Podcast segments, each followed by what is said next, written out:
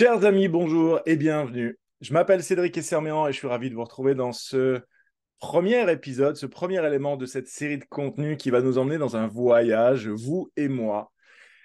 Euh, un voyage qui va nous permettre de démarrer une entreprise de zéro euh, et d'envisager de sortir un revenu décent et confortable de cette activité-là. Alors dans mon cas, ce n'est pas une activité euh, que je démarre euh, une activité principale, c'est une activité euh, parallèle. Je ne vais même pas dire secondaire parce que ça serait vraiment pas lui faire euh, honneur et justice, pas lui rendre justice. mais j'ai littéralement l'occasion de démarrer une entreprise de zéro. Dans mon cas, avec les États-Unis, c'est-à-dire une culture que je connais pas, une langue que je maîtrise pas parfaitement, un marché dans lequel je suis un total inconnu, c'est-à-dire qu'il y a 100% des Américains qui ne me connaissent pas, 350 millions de personnes. Je suis absolument personne là-bas. Donc il y a tout à faire. Et c'est là que c'est intéressant parce que justement, c'est un petit peu peut-être le cas dans lequel vous êtes aujourd'hui. Vous démarrez, vous voulez redémarrer, vous êtes sur une phase de transition. Bref, euh, vous avez peut-être tenté quelque chose, mais ce n'est pas encore consistant, ce n'est pas encore une grosse ampleur. Démarrer une entreprise de zéro, c'est tout un défi. Ça, c'est sûr. Je l'ai fait sept fois. J'ai démarré sept entreprises de zéro. Euh, quatre avec des associés, trois entreprises tout seul sur ces 15 dernières années. Et euh, j'ai fait tellement, tellement d'erreurs, de, tentatives que pendant les 12 premières années, je ne gagnais pas d'argent avec. Heureusement, j'avais ma femme, euh, Claudine, qui, en tant qu'orthophoniste, avait un revenu substantiel qui me permettait de pouvoir faire ça. Euh, l'idée, si vous n'avez pas forcément une orthophoniste à la maison qui vous permet d'avoir un revenu qui fait que vous pouvez euh, passer 12 années à ne pas gagner d'argent, ce qu'on va faire, c'est qu'on va vous permettre de gagner de l'argent dès cette année. L'idée, c'est peut-être d'aller chercher, disons, de passer de 0 à 100 000 euros, 100 000 dollars dans mon cas, mais le dollar américain est quasiment comme l'euro. Euh, sur la première année, ça peut être un, cap intéressant à suivre. Peut-être qu'on va faire 50, 70, 200, j'en sais rien. Et, euh, et c'est pas très grave. C'est pas très grave parce que justement, vous allez voir que ce premier épisode qui s'appelle Partir du bon pied a justement euh, euh, pour intérêt de nous permettre de semer les bonnes graines aux bons endroits. Et justement, euh, il se trouve que sur ces 15 dernières années, j'ai appris énormément de choses et aujourd'hui, depuis trois ans qu'on a une entreprise qui est profitable, vraiment profitable, euh, il y a tellement de choses que je pourrais vous partager que je crois que ce premier épisode Partir du bon pied est super approprié. D'une part parce que c'est partir du bon pied sur cette série de contenus, mais c'est aussi partir du bon pied, vous, avec votre entreprise. Alors, on va commencer tout de suite avec euh, ces trois éléments que j'ai envie de vous partager qui vont vous permettre de partir du bon pied. Le premier élément, c'est le point de départ. Le deuxième élément, c'est l'arrivée. c'est le point d'arrivée, j'ai envie de vous dire, mais je, reviendrai sur ça. Et le troisième élément, c'est le chemin. Le point de départ, le point d'arrivée et le chemin entre les deux. Dans le cas d'une entreprise, le point de départ, c'est la raison d'être professionnelle. Votre raison d'être professionnelle ou la raison d'être de cette activité professionnelle. Le point d'arrivée, ou plutôt le cap qu'on va suivre, c'est la vision. C'est dans quelle direction je me dirige. Et puis le chemin, le troisième point, le chemin, ça va être finalement la mission de cette activité qui peut être différente de la raison d'être. En tout cas, euh, le chemin concerne essentiellement euh, la façon dont vous allez parcourir la distance entre le point d'arrivée et euh, entre le point de départ pardon, et le point d'arrivée. Il se trouve que justement, on va commencer avec ça. Euh, je ne vais pas commencer avec le, point numéro 2 avec l'arrivée, mais avec cette notion, on parle beaucoup d'objectifs dans les entreprises. Et avant d'aller détailler les trois points, euh, pour partir du bon pied, j'aimerais vraiment clarifier quelque chose qui va être un point commun, quelque chose que vous allez retrouver dans tous les contenus de cette série. C'est cette notion d'objectif. Je déteste la notion d'objectif.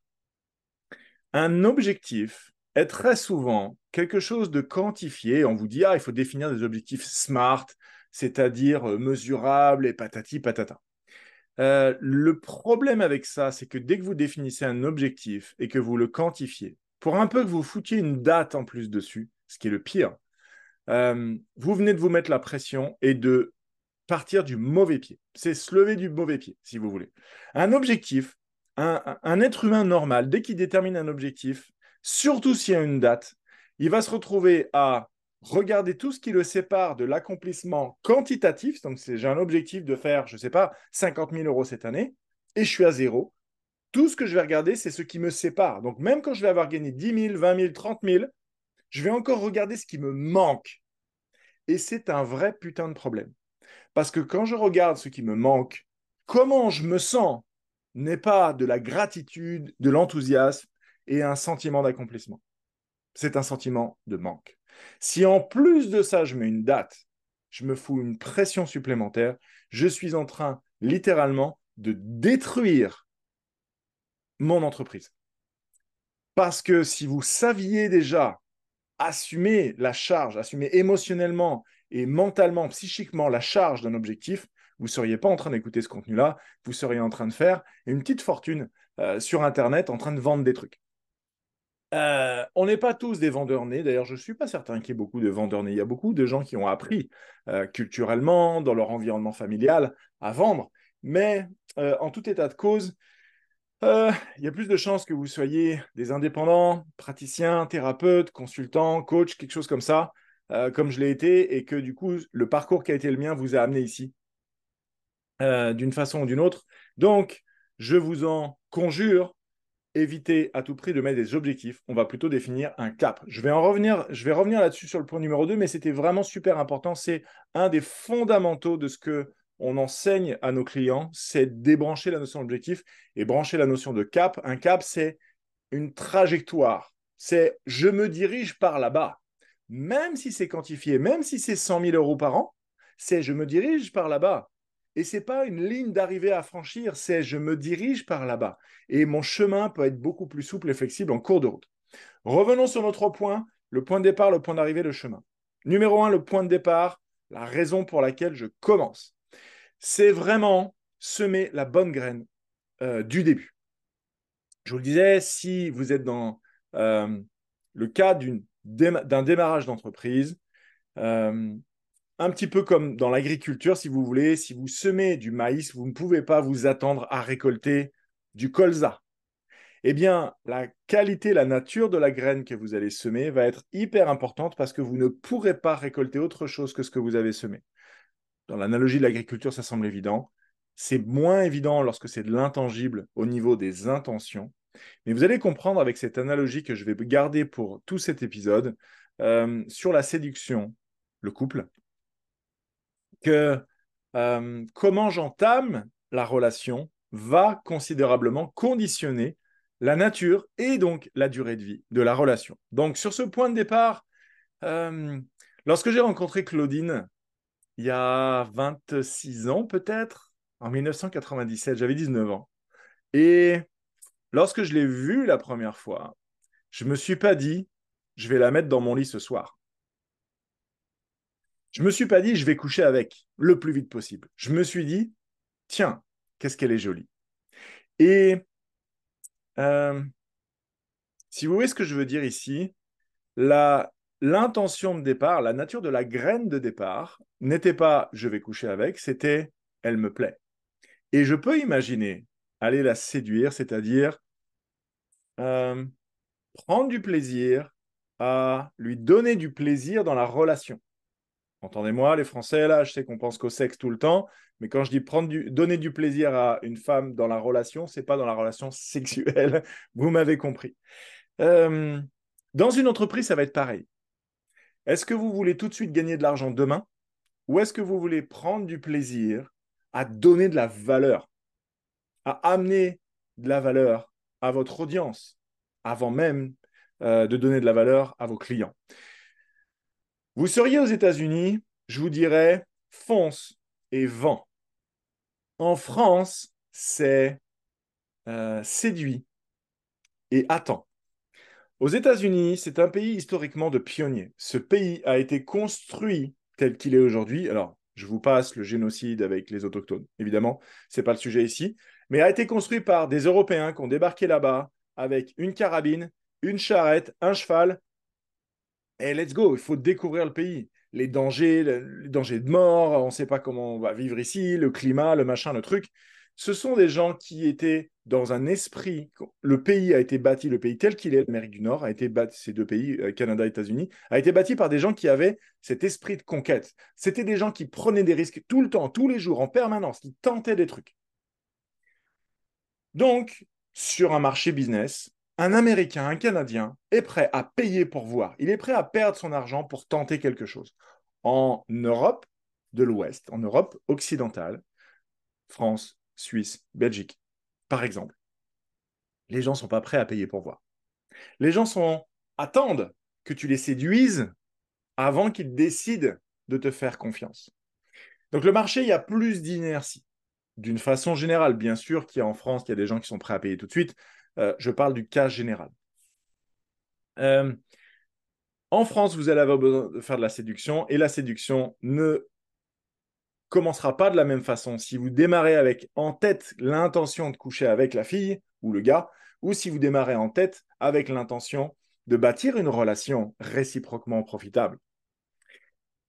Euh, dans votre entreprise, je vous invite à éviter absolument d'avoir dans votre esprit la graine de je veux gagner de l'argent demain ou la semaine prochaine ou dans un mois.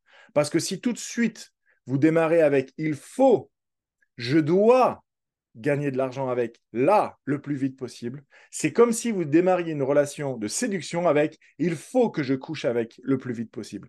Et vous savez comme moi que les gens sentent les choses.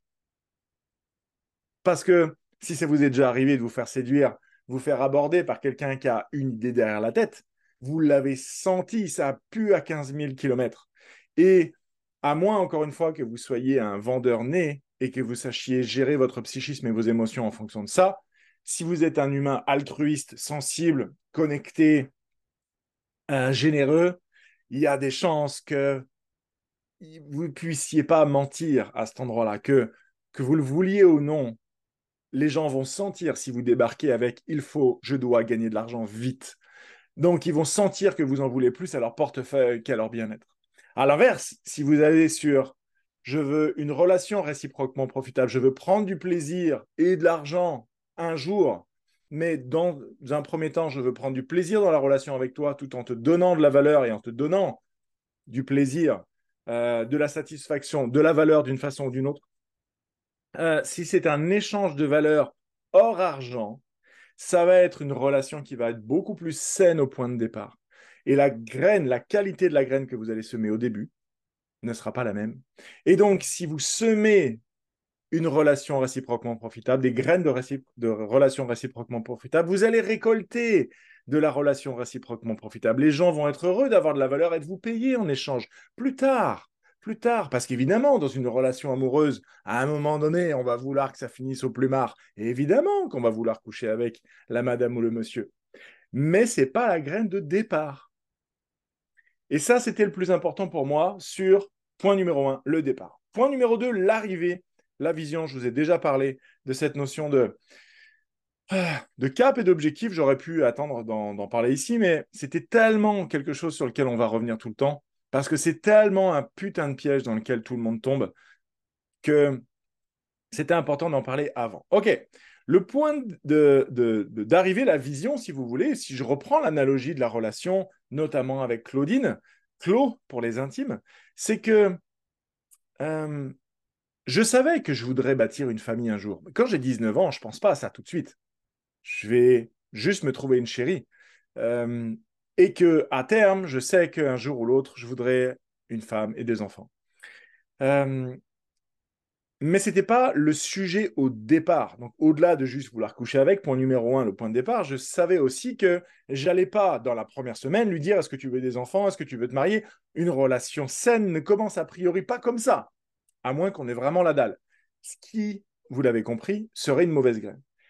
Dans ce cas-là, dans le parallèle avec l'entreprise, là encore, c'est est-ce que je cherche à vendre depuis le début? Est-ce que je veux, je, je, veux attirer quelqu'un dans. Je veux qu'il s'engage avec moi? Ou est-ce que je sais que je veux faire de l'argent avec un jour, mais que pour l'instant, je prends ça cool Donc, j'ai une idée de la destination, j'ai une idée de là où va me mener la relation. Évidemment, personne n'est dupe, mais c'est juste une idée et mes attentes à cet endroit-là sont plutôt tranquilles. Je sais que c'est par là que je vais, mais je ne suis pas accroché, attaché à l'idée. Parce que si je suis accroché ou attaché à l'idée de gagner de l'argent, de, de, vendre dès le début ou le plus vite possible, si je suis attaché à ça, mes mains ne sont pas disponibles pour recevoir quoi que ce soit, puisque je suis attaché à une idée. Donc j'ai besoin de lâcher l'idée, vous appellerez ça du lâcher prise si vous voulez, j'ai besoin de lâcher l'idée que tôt ou tard, oui, je sais que je vais gagner de l'argent, mais je ne suis pas accroché à ça. Je, je lâche cette idée, ça arrivera quand ça arrivera, je me détends et je bâtis cette relation avec cette idée-là en tête, tôt ou tard, quelque part, d'une façon ou d'une autre. Mais si ça n'arrive pas, ça n'arrive pas. Et c'est OK. Ça, c'était le point numéro 2, l'arrivée, la vision pour l'entreprise. Point numéro 3, le chemin, la façon dont je vais parcourir la distance entre le point de départ et l'idée de la destination que j'ai, la vision, le cap, vous avez compris. Donc, comme je disais, quand j'ai rencontré Claudine, j'avais 19 ans. Et euh, quand on a 19 ans, en tout cas dans mon cas, euh, je suis pas un gars euh, super méticuleux, extrêmement précis dans ma tête. Je suis plus quelqu'un qui a de la facilité avec des concepts plutôt qu'avec des détails. Et dans cette relation avec Claudine, je n'avais pas un plan précis dès le départ de j'ai 19 ans, donc à 23 ans, je vais être marié, à 25, je vais avoir des enfants, je veux faire tel métier toute ma vie, je vais habiter à tel endroit dans une maison avec des volets bleus, et je veux un garçon et une fille qui vont s'appeler Julie, euh, enfin Nicolas et Julie. C'était absolument pas ça l'idée. Vous imaginez le genre de relation amoureuse que ça donnerait si tu as planifié ta vie 25 ans à l'avance dans tous les détails Le niveau de pression que ça met sur l'autre, est-ce que plus ou moins ça va lui plaire, on ne sait pas. Et puis tant que j'ai pas trouvé la personne qui veut des enfants qui s'appellent Julie, Nicolas, une maison avec des volets bleus et qui veut se marier à 23 ans, c'est pas la bonne personne. Vous imaginez le délire Donc, c'était je démarre une relation et on verra bien. Je démarre une relation et on verra bien. Avec votre entreprise, je vous invite à faire la même chose. Évidemment que ça rassure le mental de savoir à l'avance. C'est quelque chose qui est extrêmement euh, frappant, flagrant chez les humains, c'est leur besoin de nourrir leur mental avec des informations, le besoin de savoir. Le mental humain déteste ne pas savoir, déteste l'incertitude, déteste l'inconnu, au point où quand quelqu'un est malade depuis des années, il fait des examens, etc., ça va pas, je suis malade, ça va pas, je suis malade, ça va pas, je suis malade, le jour où on leur dit, je suis vraiment désolé, vous avez un cancer, le nombre de personnes qui disent, ah, ils sont soulagés parce qu'ils savent. Ils sont pas soulagés d'avoir un cancer, ils sont soulagés de savoir ce qu'ils ont. Cancer, fibromyalgie, euh, peu importe. Mais ils sont soulagés de savoir. Ça va mieux, je sais. Et euh, j'enregistre aujourd'hui cet épisode, on est au Canada, à Gatineau, au Québec exactement. Euh, ça faisait trois ans qu'on envisageait de déménager au Canada, mais le Covid est arrivé et ah, ça a bouleversé nos plans et pendant plus de deux ans, on est resté en France. Donc, on était déjà nomades, on avait tout vendu, nos meubles, rendu la maison, etc. Euh, et on attendait que ces histoires de Covid, de frontières puissent être levées et qu'on puisse aller au, Canada pour déménager. Et tout le monde nous disait, mais c'est horrible, vous savez pas, mais quand est-ce que vous partez Quand est-ce que vous partez? J'ai même ma soeur qui m'a dit, mais vous allez abandonner le Canada vu que vous ne savez pas. genre, c'était trop pour elle, mais pour elle, mais pour les autres. C'est l'incertitude est une torture pour un mental qui n'a pas l'habitude, qui n'est pas euh, conscient, éveillé et euh, adapté à l'incertitude. Parce que c'est ça qui amène les gens à des suppositions. Si vous connaissez les accords quatre accords Toltec de Miguel Ruiz, ne fais pas de suppositions, c'est demande à ton mental d'arrêter d'avoir besoin de remplir les cases qui sont dans ta tête. Et c'est je ne sais pas. Et je sais pas, et c'est OK. C'est pas grave de pas savoir. Ça fait pas de une mauvaise personne et ça fait pas non plus de moi quelqu'un qui est en danger. Je ne sais pas, c'est juste une information quand est-ce que je peux déménager au Canada ou quand est-ce que je vais gagner de l'argent ou quand est-ce que ça va marcher ou est-ce que ce client va finir par dire oui? Est-ce que ce que je fais la bonne chose? Est-ce que j'ai le bon plan tout de suite? Je ne sais pas. Mais je tente quelque chose et on verra bien. Je ne sais pas et c'est OK. Si vous arrivez à dire cette phrase et à vous sentir bien en le disant, je sais pas, et c'est OK, vous allez totalement et littéralement transformer votre vie. Parce qu'au lieu de tout planifier, tout savoir, parce que vous n'êtes pas en mesure mentalement, psychiquement de supporter qu'il y ait des cases vides et des incertitudes, vous allez exiger que la jeune fille de... moi j'avais 19 ans, Chloé avait 16 et demi, elle n'est même pas 17 à l'époque. Vous imaginez débarquer à 19 ans, une jeune fille de 16, lui dire Moi, je veux une maison, des volets bleus, un garçon s'appelle Nicolas Julie, euh, j'ai besoin que je me marie à 20 ans. Imaginez le délire. Eh bien, dans votre entreprise, considérez que vous connaissez votre situation de départ, vous savez quel genre de graines et quel genre d'intention vous allez positionner, vous avez une idée de votre cap, de votre, vision, mais pas de votre objectif, en tout cas, je vous recommande. Et entre les deux, vous avez en gros une idée de ce que vous allez faire. Parce quand on parle une stratégie marketing, de développement, de communication. Euh, c'est un plan histoire de savoir en gros qu'on va faire. Mais c'est pas nécessaire d'aller vraiment dans les détails. Euh, plus expérimenter là-dedans les militaires, faire des plans de bataille. Les militaires sont extrêmement conscients depuis le temps que la première chose qui meurt sur le, plan, sur le, le champ de bataille, c'est le plan dès, que tu mets le pied sur le champ de bataille, le plan, il est par terre. Il y a déjà des imprévus. Donc, la vie n'est pas un tableau Excel dans lequel je planifie absolument tout. La vie, c'est quelque chose de, de cyclique, de mouvant, d'incertain, euh, d'impermanent. Et je vous invite vraiment à commencer quelque part à faire des choses avec, vous connaissez votre point de départ, vous savez dans quelle direction vous allez, point numéro un, point numéro deux, le commencement, l'arrivée, et sur le chemin, ayez simplement à l'esprit que, hey, on verra bien, on verra bien, j'ai une idée de ce qu'on va faire, et vous pouvez, dépendamment de si vous avez besoin de plus de détails ou de moins de détails, plus ou moins détailler le plan, et soyez sûr et certain que la vie va vous emmener des défis pour vous titiller à lâcher les exigences de savoir et de contrôler contrôle, c'est juste ça. Hein. Le besoin de contrôler, euh, c'est juste l'incapacité de savoir, je sais pas, de laisser de faire ce qu'ils veulent parce que je me sentirais en insécurité de tout contrôler. Donc, euh, euh, détendez-vous finalement. Je termine là-dessus sur ce premier épisode qui s'appelle Partie du bon pied. on va, dans cette série de contenus, je vous le rappelle, moi de mon côté, je vais démarrer cette entreprise de zéro et c'était vraiment euh, la réflexion que j'avais ce matin pour, euh, pour, à vous partager, j'avais dans, mon esprit cette idée, OK, si je veux démarrer une business sur les États-Unis, j'ai besoin de partir avec la bonne graine parce que trop de fois, j'ai démarré X projets parce que j'ai fait du MLM, dans chaque entreprise, j'ai tenté plein de trucs. Donc, j'ai sept entreprises, mais vraiment, j'ai dû faire 15 projets professionnels à chaque fois que je suis parti avec il faut que je fasse de l'argent vite parce que je suis dans la merde, ou je veux faire de l'argent vite parce que j'ai besoin de me sentir en train de réussir quelque chose, ou dès que j'ai mis de la pression sur le résultat, j'ai tout foutu en l'air. J'ai tout foutu en l'air. Donc, partir du bon pied est absolument essentiel. Suivez ces trois conseils, point de départ, l'arrivée, le chemin.